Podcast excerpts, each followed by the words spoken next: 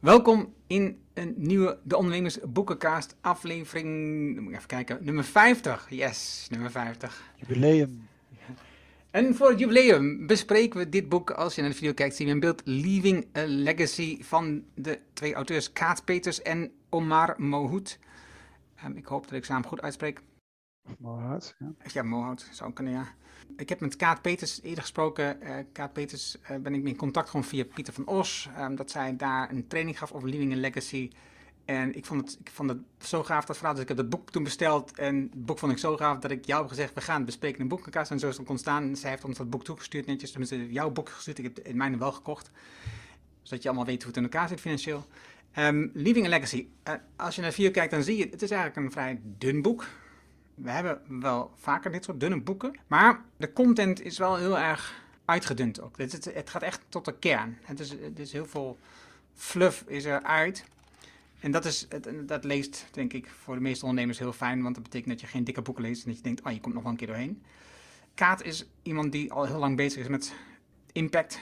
Ze werkt nu voor de Sociale Innovatiefabriek.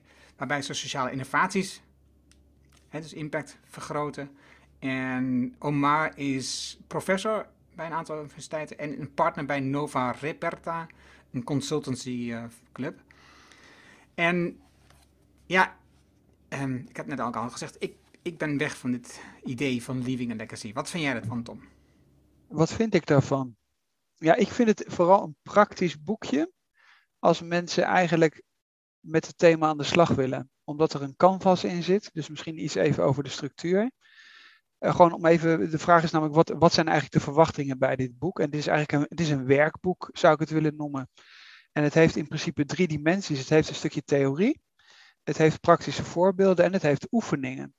En ik denk dat het laatste heel belangrijk is. Dus je hebt eigenlijk gewoon per thema, en daar gaan we dadelijk wel op in, kun je er zelf mee aan de slag. Dus dat hele idee van, wat je heel vaak hebt, je hebt boeken en dan lees je en dan lees je en dan lees je, of je krijgt allerlei voorbeelden. Nee, dit is een doeboek, een werkboek. Dit is implementeren van dat idee van ik wil met de legacy aan de slag. Dus in, in, in die optiek vind ik het een goed en praktisch boek en ook heel erg goed passen, ook bij de ondernemersboekenkast. En hè, het feit dat deze podcast door de ondernemer ook uh, gepubliceerd wordt. Uh, dus voor wie is dit boek? Voor ondernemers die bezig zijn met de vraag: wat ga ik doen met purpose en wil ik eigenlijk een legacy achterlaten? Of wil ik, wat is het Nederlandse woord? Wat wil ik een nou, legacy is natuurlijk een Engels woord. Wat zeg je eigenlijk in het Nederlands? In Nederland zeg je dat je iets wil achterlaten, ja. Iets achterlaten, hè? Ja. Je wilt iets blijvends uh, creëren. Dus ik vind het een uh, goed boek. En er zit een los blaadje in, waar je eigenlijk, ja, die canvas, die kennen denk ik mensen wel. Er wordt natuurlijk veel mee, mee, mee gewerkt. En er zit een soort schaal in, dus, maar daar komen we denk ik dadelijk op, dat er gewoon bepaalde stadia zijn waar je doorheen kunt lopen. Ja. Oké, okay, ik was even in de intro vergeten. Wij bespreken deze boekencast, de boeken in de boekencast. En wij, dat is aan de ene kant Tom van Lubbe. Welkom Tom. Dank je Erno. En aan de andere kant Erno Hanning. We moeten wel een beetje vasthouden aan ons format. Hè? het, het, boek bestaat uit vijf onderdelen. Het boek is in het Engels, terwijl ze beide Nederlands uh, of, of, eigenlijk uh, Vlamingen zijn. Maar het is in, het is in het Engels allemaal geschreven. Uh, all about impact. How to intentionally make a long-lasting positive impact of the legacy stages of impact from negative to a legacy en strategies for your legacy. En de laatste is going international. Oké, het eerste deel, all about impact. Hierin vertellen ze dat, ik heb altijd het gevoel dat de kaart schrijven, dat zal, niet, dat zal vast niet waar zijn. Maar vertellen ze dus dat ja, eigenlijk iedereen impact wil maken. Dat, is, dat zit in ons systeem, dat we dat willen, willen connectie met mensen, willen impact maken, willen iets nalaten. En een, een ander idee wat ze ook vertelt is, nee, we leven op een planeet en we hebben die eigenlijk in bruikleen voor onze kinderen. En dus wil je, als, als, als je kinderen hebt, wil je natuurlijk die planeet beter achterlaten dan je het opgekomen bent. Hè? Want dan, heb, dan laat je iets achter voor je kinderen waar zij weer mee verder kunnen. En nu laten we op dit moment vooral een planeet achter die slechter is voor onze kinderen. Eh, eh, op alle fronten.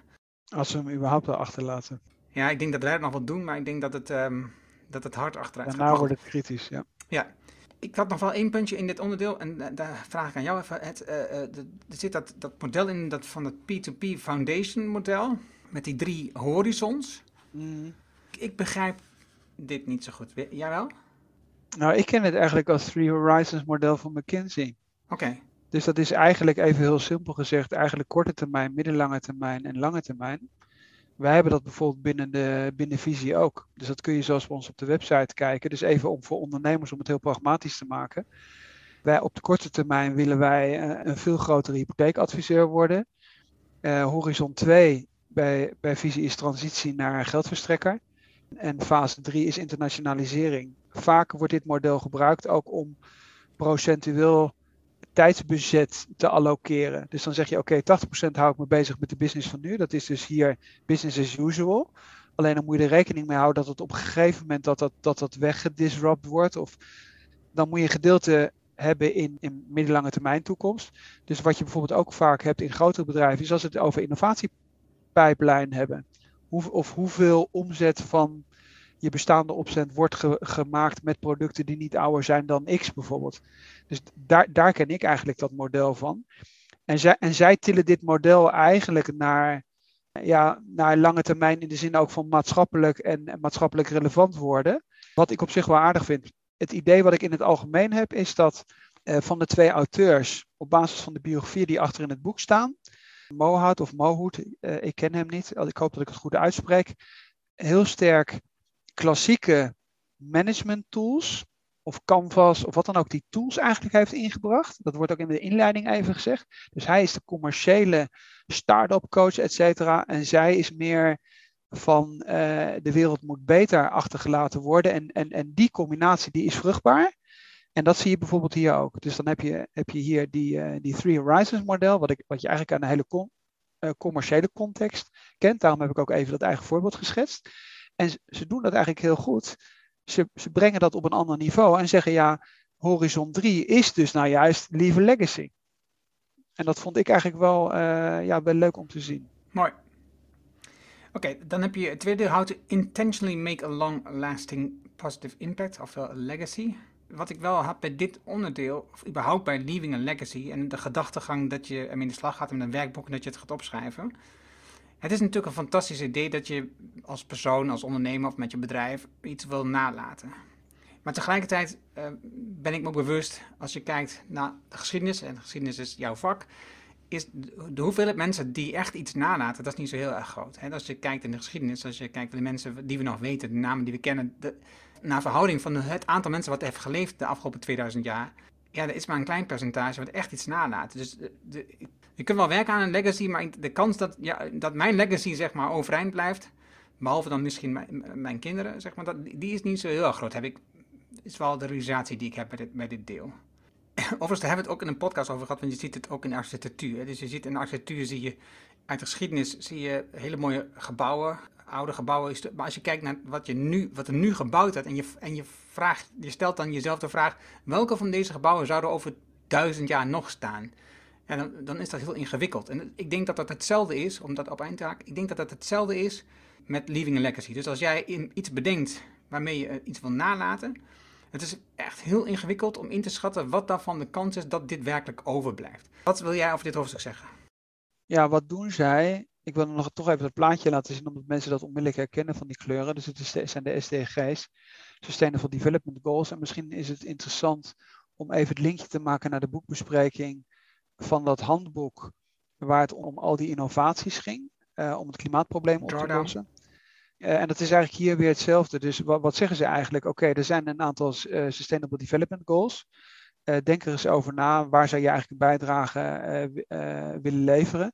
En dan kun je in principe, en dan zeggen ze van nou weet je wat, kies maar gewoon uit waar je, waar je het meeste affiniteit mee hebt. Dus het, op zich is dat helemaal niet zo slecht. Als je bijvoorbeeld nog helemaal geen idee zou hebben wat je eigenlijk zou willen doen, om gewoon, eens, om gewoon eens die Sustainable Development Goals erbij te pakken. Of als je heel erg technisch georiënteerd bent om, om eens naar die andere boekbespreking van ons te luisteren. Uh, en dan te zeggen van nou, waar, waar uh, voel ik me intrinsiek gemotiveerd het meeste mee te doen. En dan komen bijvoorbeeld aan het eind, of later in het boek komen ook bepaalde dingen uh, terug, voorbeelden waar we dadelijk wel op te spreken komen. Uh, en wat ze eigenlijk ook weer combineren, we hadden het net even over modelletjes en, en managementboekjes. Wat natuurlijk bijvoorbeeld weer terugkomt is Circle of Control en Circle of Influence. Ja, dat, ik vind het op zich wel aardig dat ze die dingen, dat ze die dingen zo combineren en eigenlijk je een spiegel voorhouden of, of ook een, een uitnodiging geven om, om eigenlijk op zoek te gaan naar je eigen thema als, als ondernemer, waar je ja, eigenlijk je, het, het meeste energie van zou krijgen om daar maatschappelijke bijdrage te leveren. Ja, Ja, overigens bij dat stukje van de SDG's wordt ook nog de donut-model van Kate Rayward uh, genoemd. Dat dat ook als iets zou kunnen zijn bij een hand. En wat ze daarin zeggen is wel, vind ik wel belangrijk, is, is dat je focus zoekt in dat stuk. Dat je kiest voor een, één ding eigenlijk waar je impact in wil maken. ik, ik, ik hou altijd van focus, dus dan valt me, dat al, valt me dat gelijk op, dat soort dingen. En het andere wat me opviel is het stukje over, het laatste stukje in, in dit hoofdstuk, is over het, het meten van impact. Heb al een paar keer met mensen over gesproken en ook vragen over gehad. Hoe ze dat zouden moeten doen. Wat zij hier ook beschrijven is dat dat meten van impact nog in de, in de kinderschoenen staat eigenlijk. Dat wordt op allerlei verschillende manieren gemeten en er is niet echt een uniforme afspraak over. Maar het helpt wel als je het duidelijk krijgt. Het helpt wel om te laten zien voor jezelf waar staan we eigenlijk op dit moment en, en waar willen we naartoe groeien. Dus verwacht dat dit nog wel een interessant onderwerp wordt de komende jaar om impact goed te gaan meten, waar we allemaal achter kunnen staan. Ja, hoewel het ook wel weer een beetje typische tijdsgeest is. We komen natuurlijk nog met dat boekje, met die boekbespreking over de meetmaatschappij. Het is ook wel, je ziet ook wel weer, het is ook wel op een of andere manier ook wel weer heel erg Amerikaans. Meten is weten zo ongeveer. En toen ik eens zat te lezen, zat ik te denken van ja, toen uh, moeder Teresa de leprazieken ging, ging behandelen. En die heeft natuurlijk op dat gebied echt wel iets tot stand gebracht en een legacy achtergelaten. Ik denk niet dat moeder Teresa met een kwantitatieve en een kwalitatieve matrix bezig was. Dus ik zou maar zeggen, ik neem die dingen wat dat betreft ook een beetje met een korreltje zout. En ik denk uiteindelijk dat het veel belangrijker is dat je gewoon aan de slag gaat. dus er staat een citaat in van uh, Saint-Exupéry. Uh, waar staat van ja, je kunt wel een mooi idee hebben of een mooi doel hebben, maar je moet uiteindelijk eh, is, is, is het alleen maar wat waard als je het implementeert en er een plan van maakt. A goal without a plan A plan is just a wish, zou het in het Engels heten. Het staat hier in het Frans. Alleen ik, ik, ik ben daar een beetje, beetje in dubio of je altijd alles maar, of je alles kunt weten, of je alles maar moet, moet meten. Of dat je niet gewoon, eigenlijk maar gewoon eens aan de slag moet gaan. En als, dat, als je dan daar positieve, positieve bevestiging van krijgt, dan ga je gewoon een stap verder. Maar ik weet niet of het of altijd alles maar in een getal moet worden uitgedrukt. Ik heb zoveel gevangenen eh, in de bakkerij aan het werk gekregen, et cetera. Misschien is gewoon tien gevangenen uh, een, een, toekomst bieden nadat ze uit de gevangenis zijn gekomen ook wel hartstikke mooi. Waarom moeten het dan honderd of duizend zijn? Ja, nee, ik ben het mee eens. Een van mijn leefregels is, is uh, process over goals. Ik denk dat het veel handiger is om je vast te houden aan een proces, om dingen te doen elke dag, dan dat je per se doelen nastreeft. Ik denk uiteindelijk doel je niet echt super gelukkig maken. En dat eigenlijk is dat wat jij ook zo ongeveer zegt. Ja, en ik denk ook wel dat het nog belangrijk is, omdat het ook weer de link is naar dat boekje van de lessen van de samurai. Mm waar het juist, waar hè, Kaizen en, en ook zen-meditatie, waar juist heel erg dat proces en het steeds beter worden uh, het doel op zich is. Dus de weg is het doel en niet het doel is het doel. Dus wij zijn denk ik beide heel erg, de weg is het doel en niet het doel is het doel. En hoe meer je het doel tot een doel maakt, dan ben je bij, moeten we overigens ook nog bespreken, Infinite Game van, van Simon Sinek. Het is juist geen einddoel. Want als je het doel hebt bereikt, dan is de vraag van ja, waar ga je dan verder naartoe? Dus ik vond het een beetje, ik dacht van nou, het zou wel interessant zijn om met beide auteurs, ik weet niet of jij dat hebt gedaan, nou, over juist daarover te spreken. Dan denk ik van nou, degene die meer, eh, ik weet niet of zij dat dan is, ik heb het idee van nou, bij haar is dat veel meer de weg is het doel. En, en ik heb bij hem het gevoel, van nee, dat is, we moeten het ook meten. We moeten ook wel een doel hebben. Want als ik geen doel heb, dan, dan, uh, dan, bereik, ik het hem, dan bereik ik het minder goed. Dus dat een beetje Amerikaans. Ik denk dat je gelijk hebt. Ik heb alleen met Kaat gesproken uh, en we hebben het hier niet over gehad. Ik heb me dat op dat moment niet zo. Toen ik opnieuw, uh, opnieuw door met dit boek. Het boek doornam voor deze podcastaflevering, dacht ik, oh ja, dus dat heb ik wel gemist toen eigenlijk. Maar ook in het gesprek merk ik wel dat zij, ze heeft ook archeologie gestudeerd ja, er zit daar wat dat betreft heel anders in. En, en je ziet dat uh, Omar is consultant. En dus, uh, dat is wel een andere, andere wereld. Oké, het derde hoofdstuk, Stages of Impact. Ik, die, die vind ik echt wel erg mooi. Omdat, ja, meestal denk je gewoon, oké, je, hebt, je hebt impact, positief, negatief en, nou ja, uh, meer impact. Nee, ze hebben gewoon ze beginnen op min 1. Dat is ook grappig, dat is ook niet wat je verwacht. En min 1 is negatieve impact. Je hebt, met bedrijf heb je gewoon negatieve impact. Ben je van bewust misschien, maar niet echt. Je doet er niks mee, je gaat gewoon door. Bij 0 is het, dan erken je de negatieve impact. Dan zeg je, oké, we maken een negatieve impact, dat is niet fijn. Bij 1 zeg je, oké, we gaan er wat aan doen. Maar vooral van het niveau uh, minder schadelijk. Hè? Dus we, zijn bezig met uh, ietsje minder negatief te worden. Bij 2 maak je positieve impact. Bij niveau 3 ga je de impact opschalen. En bij niveau 4 ga je leaving a legacy. En daar zie je ook uh, de verhouding, en ik weet ook niet zeker, net al wat je al zegt, mijn moeder Therese, dat beeld heb ik ook altijd voor me. En dus hier lijkt het ook of um, Leaving a Legacy gewoon nog veel, veel, veel maal groter is, en dat zie je ook in het model in het boek, dan opschalen. Het is opschalen is al veel groter, en dan moet je ook nog, nog groter om Leaving, en ik weet niet zeker of dat waar is, hè, dus, maar goed, het is, en mooie voorbeelden in het boekje zijn Robert Bosch, kennen we, hebben we het daar vaak over gehad, en uh, Patagonia, mooie sprekende voorbeelden. En dan heb je dan mooi, je het begin al genoemd, je hebt een mooi voorbeeld. Daarnaast heb je zo'n werkdingetje, dus daar zit een tabelletje in, in dit hoofdstuk, waarbij je dus kunt aangeven op welk niveau sta je nu. En aan de achterkant van, van die dingen kun je dan invullen waar wil je naartoe groeien en wanneer denk je dat te bereiken.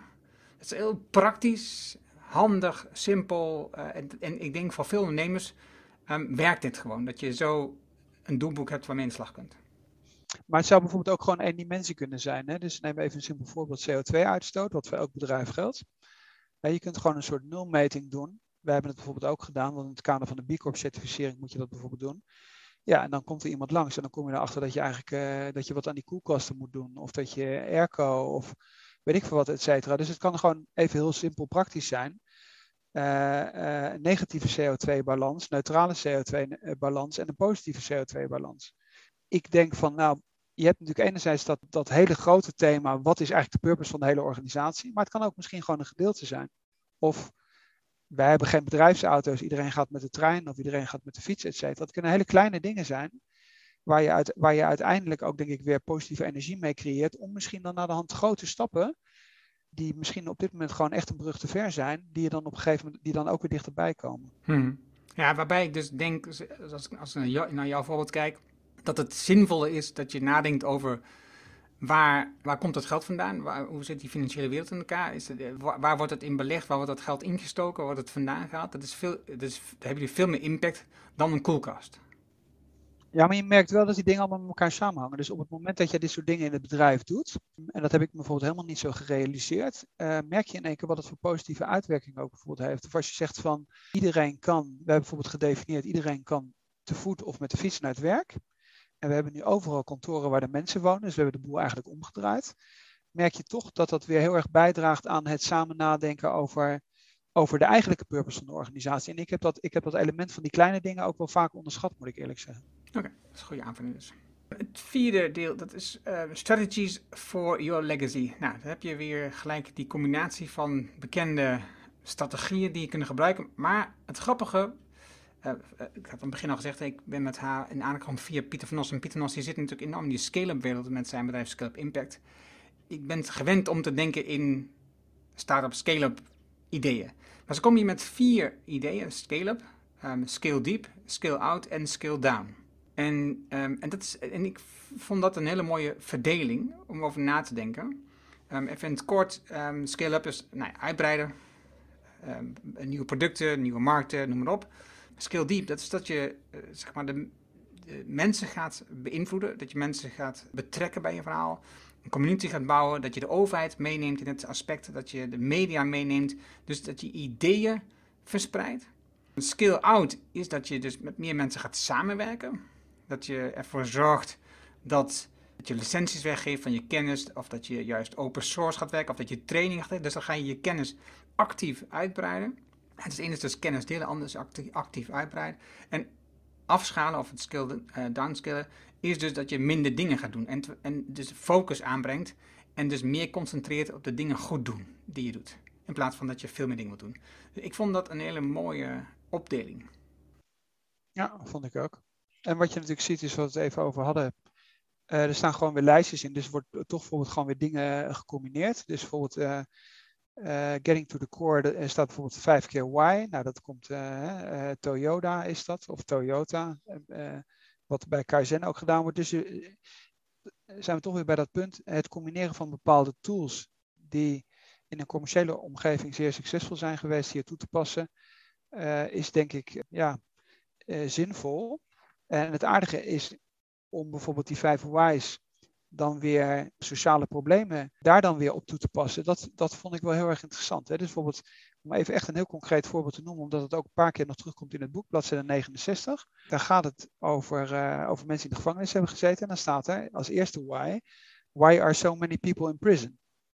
Hè? En dan ja, omdat, uh, omdat als mensen uit de gevangenis komen, dan is de kans dat, hè, ik weet niet hoe het in Nederland is, re, uh, recidivism, dus dat mensen opnieuw weer crimineel gedrag worden, omdat die ze juist niet in de samenleving worden geïntegreerd. Dus dan is de volgende vraag, ja, waarom is dat dan zo? En zo gaat het in principe door. Dus dat die techniek toe te passen op een maatschappelijk probleem, is natuurlijk uitermate interessant.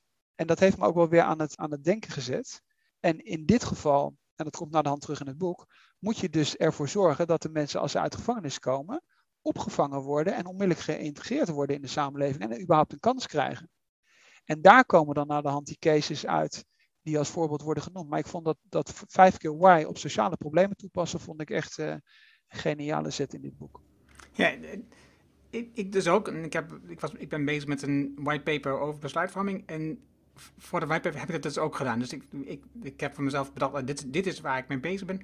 En heb ik daar ook vijf of zes keer zelfs de, de why-vraag van waarom, waarom wil ik het eigenlijk? Waarom wil ik het eigenlijk? Waarom wil ik dat eigenlijk? Een bekende techniek, we kennen, ik denk dat geen ondernemers die ondertussen niet meer weten eh, dat dat zo werkt.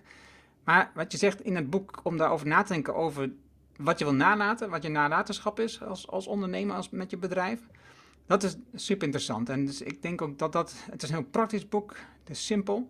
Het laatste hoofdstuk 5, Going International. Nou, voor mij had het hoofdstuk gewoon weggelaten mogen worden. Het is een beetje een kortere bocht hoofdstuk en er staan niet echt heel veel dingen in. En volgens mij het grootste deel, als je kijkt van Go International, dat zit in het vorige hoofdstuk. Hè. Dus uh, je gaat uitbreiden, je gaat opschalen, je gaat nieuwe markten opzoeken. Dat zit in het opschalen.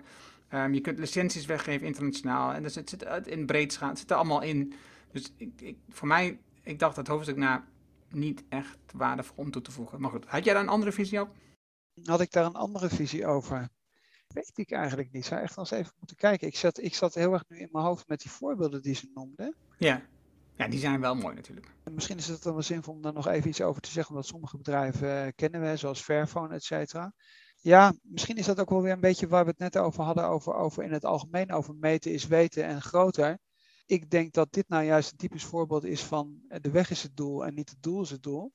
En, en juist als het om maatschappelijke verandering gaat, dan weten wij inmiddels hoezeer local de focus op het lokale zo relevant is en je juist niet over het internationale schalen moet nadenken. Dus in je, in je, in, je, in je wijk of wat dan ook. En dan kan het best zijn dat ergens anders weer die initiatieven worden overgenomen. Dus als jij bijvoorbeeld even een simpel voorbeeld, het voorbeeld wat we net al even noemden en wat een, wat, wat een van de bekendste voorbeelden is, is het uh, gedetineerden of mensen die uit de gevangenis komen direct aan de baan helpen. En dan heb je die Graden uh, bakkerij in de Verenigde Staten, maar je hebt nog x andere voorbeelden uit Engeland en weet ik wat dan. Ze hebben geloof ik hier een voorbeeld uit Engeland genomen. Uh, maar dat is natuurlijk iets wat je heel goed over, kun, over kunt nemen in elk land, omdat je in elk land exact hetzelfde probleem hebt. Nou heb je dat misschien in Scandinavië minder dan in de Verenigde Staten, omdat er gewoon veel meer mensen in de gevangenis zitten en het veel lastiger is om dan weer te integreren. Maar of je dan zelf dat moet internationaliseren. Je kunt hoogstens zeggen van oké, je deelt en inspireert. Hè, dat scaling deep. Of, uh, en dat je zegt van nou, kom maar langs. En dan zijn we natuurlijk ook weer bij ons. Ik heb me dat overigens niet gerealiseerd. We hebben een aparte enti entiteit, Visie Insights. En daar delen wij de manier waarop wij ons bedrijf bouwen. En alle banken zijn bij ons langs geweest om te kijken naar zelforganisatie. Ik zeg nou, kom maar uh, doe maar mee aan een vergadering. Dan zeggen ze, ja, is dat dan, uh, is dat dan uh, een soort theaterstukje? Nee, dat is een echte live vergadering waar wij gewoon ons werk zitten te doen, zou ik maar zeggen. Dus die inspiratie hebben ze, hebben ze in principe goed gedaan. Wat ik eigenlijk nog wilde zeggen is dat in dit soort boeken vaak een verschil wordt gemaakt tussen absoluut direct het vergroten. En ik kan me herinneren dat ik het met Pieter van Oster ook wel eens over heb gehad. Dus bijvoorbeeld als je bedrijf, als de doelstelling van het bedrijf is zoveel mogelijk werkgelegenheid te creëren en dat is bijvoorbeeld bij die Graden bakkerij is dat zo. Die zeggen van het gaat helemaal niet om brood. Het gaat erom zoveel mogelijk mensen werk te verschaffen. Ben je overigens ook weer bij de boeddhistische economie. Hele andere insteek. Als jij natuurlijk zoveel mogelijk mensen een baan geeft die uit de gevangenis komen, dan is elke persoon die je die baan geeft, heb je al je maatschappelijke impact vergroot. En dat vind ik eigenlijk wel ik, misschien dat ik er ook overheen heb gelezen, dat vind ik nog wel relevant, omdat vaak dingen heel erg indirect zijn. Dus dan ga je bijvoorbeeld energietransitie doen, dan ga je windmolens neerzetten en dan heb je weer een enorme afvalberg die je met die windmolens uh, aan het creëren bent, of zonnepanelen, wat dan ook. Terwijl we eigenlijk weten, er moet gewoon veel minder energie verbruikt, verbruikt worden. En dat vind ik aan dat voorbeeld van die, van die bakkerijen voor, voor ex-gedetineerden, nou juist wel zo'n fantastisch voorbeeld. Omdat elke persoon die ik aanneem, is maatschappelijke impact uh, vergroot. ik heb het in een artikel ook al eens genoemd met uh, Rens Groeneveld uh, van Dockels in Dordrecht. Um, dat is een klant van mij. Zij hebben dat in principe ook. Hè. Dus, ze hebben een, zeg maar een achterliggende impactgevoel dat ze mensen een plek willen geven waar ze zich kunnen ontwikkelen, een plek om te werken. En ze pakken dan ook vaak mensen op die, in lastige, die worden dan via via aangedragen in een lastige situatie zitten. Ze, ze, ze met software uh, doen ze dingen, uh, hebben ze een product waarmee ze besluitvorming inzichtelijk maken. En hij zegt eigenlijk gaat me helemaal niet om het product. Dat is helemaal niet waar het om draait. Eigenlijk gaat het helemaal niet om de klanten. Het gaat er gewoon om dat ik weer een werkplek kan creëren voor iemand.